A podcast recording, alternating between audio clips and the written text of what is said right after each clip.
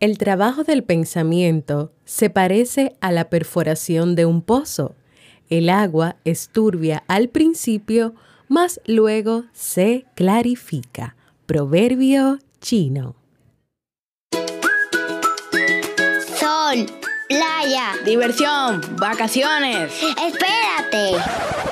Ah, pero verdad que esto es un podcast. Bienvenidos a la temporada de verano de Vivir en Una temporada donde seguiremos compartiendo temas, reflexiones y libros para mejorar nuestra calidad de vida. Entonces, ¿Me acompañas?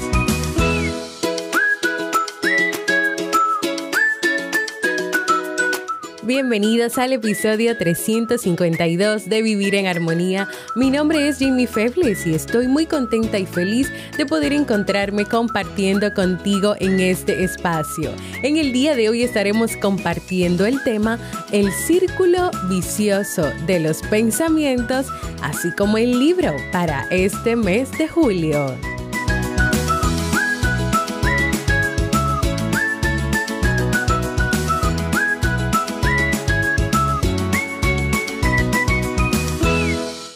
Y nos encontramos en la temporada de verano de este podcast que siempre tienes la oportunidad de escuchar cuando quieras, donde quieras y en la plataforma de podcast de tu preferencia. Yo como siempre muy feliz, muy contenta de encontrarme compartiendo contigo en este espacio. Antes de comenzar con nuestro tema de hoy, quiero recordarte que estoy ofreciendo mis servicios de psicología para los que estén interesados o interesadas en iniciar un proceso de terapia o acompañamiento psicológico Puedes ir a jamiefebles.net barra consulta o escribirme a mi correo electrónico para tener más información. Hoy vamos a dar respuesta a una sugerencia de temas que recibí en mi canal de YouTube, Jamie Febles, de mi querida y hermosa María del Carmen, a quien por cierto, le envío muchos saludos. María me comentaba que le gustaría saber más sobre los pensamientos cerrados y los pensamientos futuristas. Así que hoy vamos a hablar de los pensamientos errados y vamos a seguir en próximos episodios viendo más temas sobre los pensamientos, sobre cómo después, más adelante, trabajarlos, identificarlos, etc. En los años 60, un psicólogo muy reconocido porque habló sobre los pensamientos errados o sobre las creencias irracionales fue Aaron Beck. Él les llamaba pensamientos negativos automáticos o sus siglas en inglés ANT. Beck decía que algunos pensamientos que tenemos son determinantes, número uno, en el bienestar o número dos, en el malestar de las personas.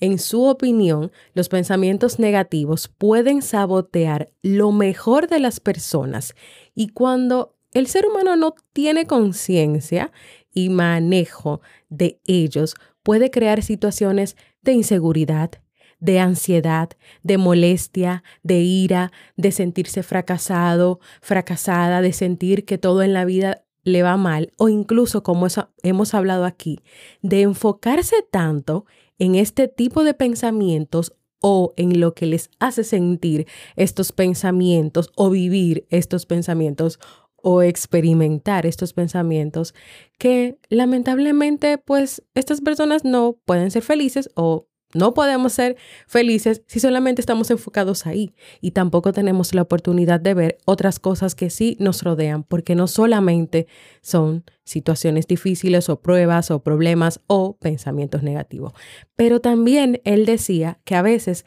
tener estos pensamientos y no tener conciencia de ellos puede generar más pensamientos negativos automáticos.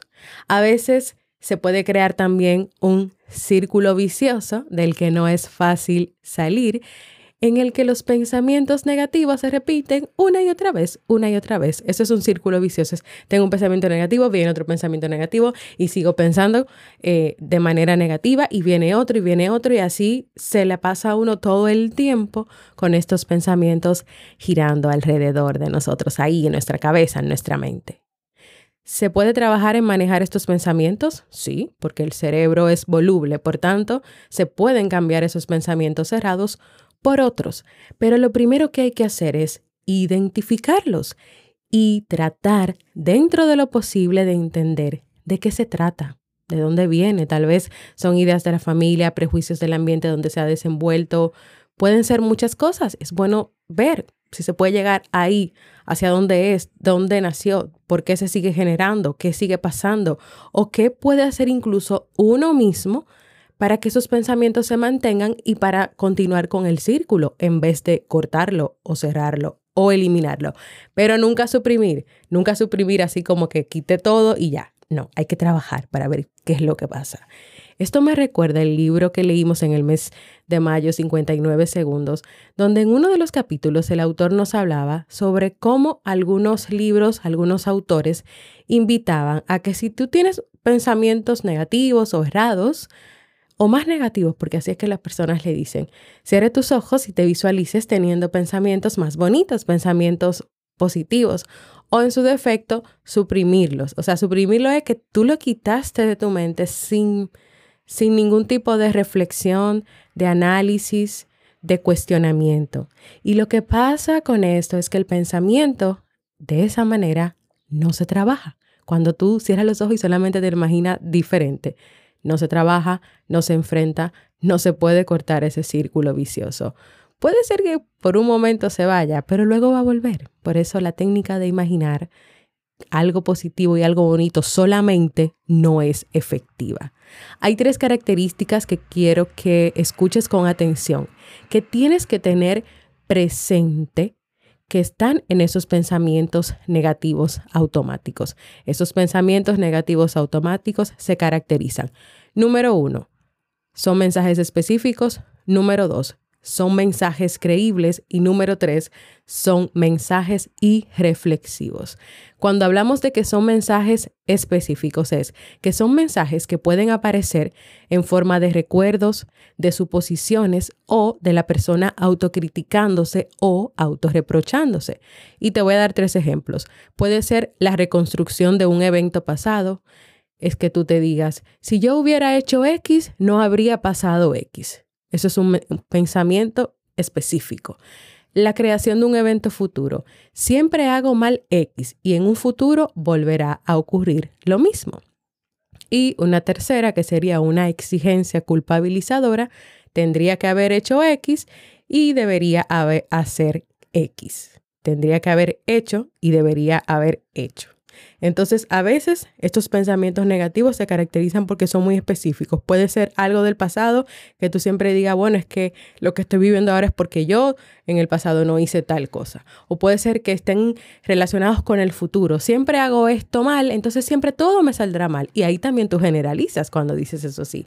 O una exigencia culpabilizadora es que te eches la culpa y que siempre te sientas culpable de absolutamente todo. Entonces ahí esa es una de las características.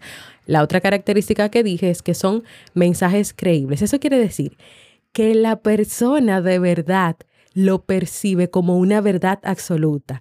Es decir, que si la persona se dijo, si yo hubiera hecho X, no habría pasado X, lo ve como una verdad absoluta. O sea, no piensen que tal vez era una situación que estaba fuera de su control o que estaba fuera de él o ella manejarlo. No, o sea, de verdad se cree que son verdades absolutas, que es blanco y negro, nunca gris, nunca verde, nunca rojo, nunca azul. Y lo lamentable es que son ideas que llevan mucho tiempo reflexionando y de verdad dan por cierto que eso es así y no lo cuestionan. O sea, que son mensajes que de verdad se creen, son creíbles. Esa es otra característica. Y la última son mensajes irreflexivos. La voz interior solo te ofrece un punto de vista que son pensamientos negativos automáticos. Aquí responden a una automatización del cerebro que no incluye una reflexión, por eso son irreflexivos. Ah, tú no reflexionas, tú simplemente lo dices, tu voz interior lo dice, tú te lo crees, tú no cuestionas, tú no emites ningún juicio, a ti te parece completamente lógico que eso sea así y ya, y ahí se acabó. Entonces a veces esos pensamientos pueden ser específicos, creíbles e irreflexivos. Como dijimos al principio, para comenzar a trabajar en esos pensamientos, es importante que tú puedas hacer conciencia de ellos. Tú tienes que ser consciente de cuáles son esos pensamientos, de si los tienes, de las características que tal vez tienen tus pensamientos. Así que quiero ahora compartir contigo algunos pensamientos negativos automáticos que suelen ser de los más comunes. Ojo, que esto varía de una persona a otra y son muchísimos. Pero aquí te voy a contar unos cuantos, a ver si por si acaso te identificas con alguno de ellos o has visto o has observado en quienes te rodean algunos de ellos. Número uno, hay un tipo de pensamiento donde se piensa solamente en blanco y negro. Es decir, que si algo malo ha ocurrido, se siente que es solo tu culpa. Si a ti te pasó algo malo, tú sientes que es solo tu culpa y también que no hay solución. Por lo tanto, es cuando tú te dices, he fallado por completo. Esto solo me pasa a mí. Cualquier otro puede hacer eso menos yo. Ahí tú solamente piensas en blanco y negro. Ahí no hay matices. Ahí tú estás enfocada o enfocado en que algo malo pasó, es tu culpa y ya. Ahí no se puede hacer absolutamente más nada. O sea, no, no hay solución.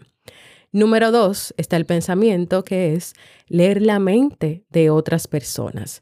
Aquí es cuando las personas se sienten frustradas, se sienten mal o se castigan por lo que creen que piensan otras personas de ellas, cuando en realidad las otras personas no han dicho o expresado nada. Señores, es imposible realmente adivinar o leerle la mente a los demás, pero no, hay personas que sí de verdad creen que los otros están pensando, pensando, pensando, o que actúan contigo de, de esa manera porque están pensando en algo es la persona que dirá, seguramente creen que soy aburrido o aburrida, por eso no me invitan a una fiesta. O que tal vez puedan decir, es que ella lo más seguro piensa que yo soy una torpe o que yo soy un torpe.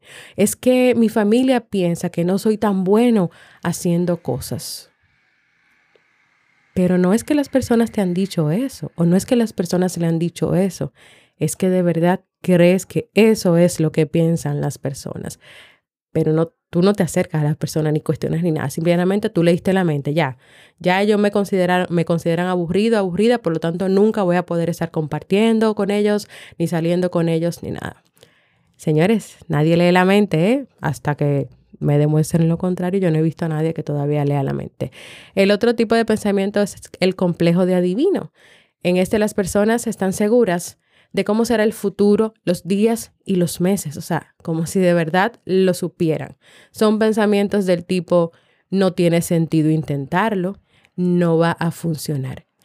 Pero aquí, en este complejo de adivino, estamos hablando de un pensamiento futurista que inmoviliza y paraliza. Esa es la característica de este complejo de adivino. O sea, no tiene sentido que yo intente presentar otro programa que yo intente presentar eh, otra propuesta a mi jefe porque estoy seguro que no me va a ir bien, que no me va a funcionar, que no va a servir de nada. O sea, es el que te paraliza y te inmoviliza a dar pasos, a lograr cosas, a hacer cosas diferentes. Ese es ese complejo de adivino. Y claro, este tipo de pensamiento no permite que las personas salgan de su zona de confort y tomen riesgo. Número cuatro, pensamiento número cuatro, el pensamiento generalizador, generalizar. Es cuando, sin reflexionar, las personas piensan que si algo ha pasado una vez, volverá a repetirse. Por ejemplo, yo siempre pierdo las llaves del carro o siempre se me queda la cartera. Así que en las próximas salidas o en la próxima ocasión voy a volver a perder las gafas de sol, la cartera, la llave y todo. O sea, es cuando se generaliza que por algo que pasó una vez o dos veces, eso ya siempre va a estar pasando. Pensamiento número 5. Minimizar las cosas positivas.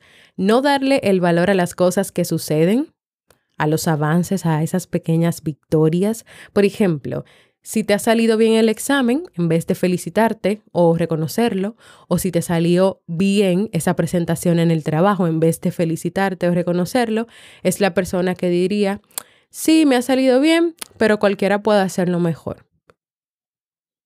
O sea, eh, ¿por qué hay que menospreciarse o minimizar eso que tú hiciste? Si te salió bien ese trabajo, si te salió bien esa presentación, si te salió bien un trabajo en equipo que tuvieron que hacer, si te salió bien algo en la casa, si te salió bien lo que sea que tú hagas. ¿Por qué decir, sí, me salió bien, pero eso lo hace cualquiera? O sí, me salió bien, pero tal persona es mejor. No, o sea, valora, o sea, hay que valorar lo que uno dice. Bueno, yo estoy contando realmente cuáles son esos pensamientos, pero al final como que te estoy diciendo, pero mira, de verdad no es así. Pero ustedes saben que yo soy así porque también tengo que darle más ejemplos y para que puedan entender mejor. No minimicen las cosas positivas, no, vamos a hacer todo lo contrario. Por último y no menos importante, tener expectativas poco realistas. Ese es otro tipo de pensamiento. Todas las personas tienen un límite y es importante tener claro esos límites, pero lo que sucede es que no se tienen en cuenta esos límites a veces y entonces las expectativas que tú tienes de lo que vas a hacer, pues está fuera de tu realidad. Y aquí un ejemplo que nos compartían es cuántos deportistas o cuántas personas que conducen, que manejan o que ese es su trabajo han pensado, tengo que seguir aunque esté agotado. Y esas personas, aunque sabían que ya su límite estaba totalmente rebasado, pues siguieron adelante, siguieron entrenando o siguieron conduciendo, aunque se estaban durmiendo o aunque solamente tenían una hora de dormir y han acabado o con lesiones o teniendo un accidente. Entonces, ¿has tenido tú en algún momento algún pensamiento que esté fuera de tu realidad, fuera de lo que realmente tú puedes hacer? ¿No, has, no te has dado cuenta de ese límite? ¿Has, ¿Has, seguido hacia adelante a, a pesar del cansancio, a pesar de que tu cuerpo, de que tu mente y tus emociones te están diciendo no sigas más, para, descansa? Pues con esto tiene que ver esto. Hasta aquí esto, este tipo de pensamientos y también pues este tema. Me gustaría saber que me contaras si te has identificado con alguno de ellos, si conoces personas que sí piensan a veces de esta manera y tal vez cómo el hacerlo pues no, le, no les permite tener una vida en armonía, una vida de calidad. Antes ya de terminar, porque sí ya terminé, pero quiero dejarte estas pequeñas recomendaciones ante los pensamientos. Número uno, anímate a hacer un juicio previo de la situación. O sea, cuando pase algo, cuando tú te digas algo, que te puedas preguntar, ¿es esto totalmente cierto? Imagínate que, por ejemplo, tú estás asumiendo lo que crees que alguien piensa de ti. En vez de quedarte con eso, acércate a esa persona y pregúntaselo. Ahí tú no estás simple y llanamente asumiendo y ya. Tú vas a ir a preguntarlo directamente y eso te va a dar la respuesta. Ahí tú vas a hacer un juicio previo, un juicio de la situación. Número dos, analiza los pensamientos con lógica. Así podrás comprobar que tus conclusiones son exageradas a veces. Por ejemplo, que tú te digas, todo me sale mal en la vida. Entonces tú mismo, tú misma te dices, ¿En serio? ¿Y qué me dices de cuando superaste esto? ¿Y qué me dices de cuando lograste la posición que querías en el trabajo? ¿Y qué me dices cuando lograste el aumento? ¿Y qué me dices cuando sacaste tu familia adelante? ¿Y qué me dices cuando te sucedieron esas situaciones difíciles y que tú pudiste ayudarte a ti y a tu familia? ¿Y qué me dices de la familia que tienes? ¿Y qué me dices? Ahí es como enfocarte y tratar de hacer una lista o hacer una lista, ya sea un checklist, ya sea una lista mental o una lista escrita de todas las cosas que sí tú has logrado y todas las cosas que tú has hecho, porque no es verdad que todo, absolutamente todo, todo te sale mal en la vida. Así que nada, yo espero que este tema sea de mucha utilidad para todos y cada uno de ustedes que escuchan este podcast.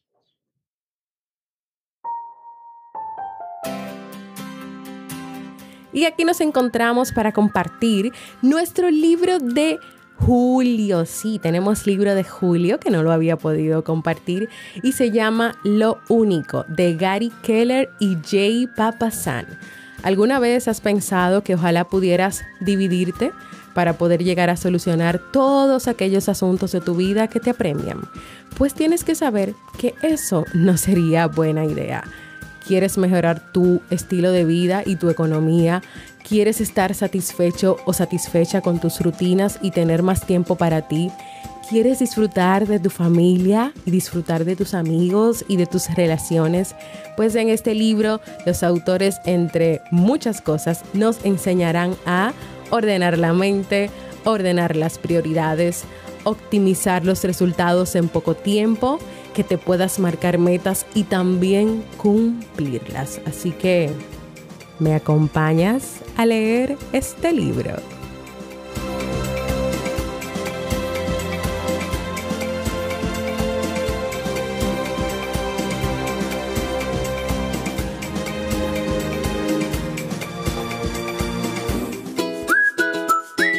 Y así llegamos al final de este episodio. Si quieres que trate otros temas relacionados con lo conversado en el día de hoy, ve a jamiefebles.net barra proponer y cuéntame sobre eso que quieres que yo prepare en un próximo episodio.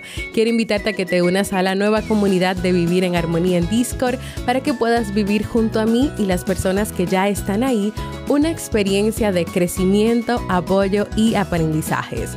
Ve a jamiefebles.net barra comunidad y también invitarte a que te suscribas a cualquier plataforma para podcast como Evox, Apple Podcast, podcastrd.com, Google Podcast, también en mi canal de YouTube y así recibas directamente la notificación de los nuevos episodios y puedas dejar tus comentarios y valoraciones positivas. Gracias por escucharme, para mí ha sido un honor y un placer compartir contigo. Nos escuchamos.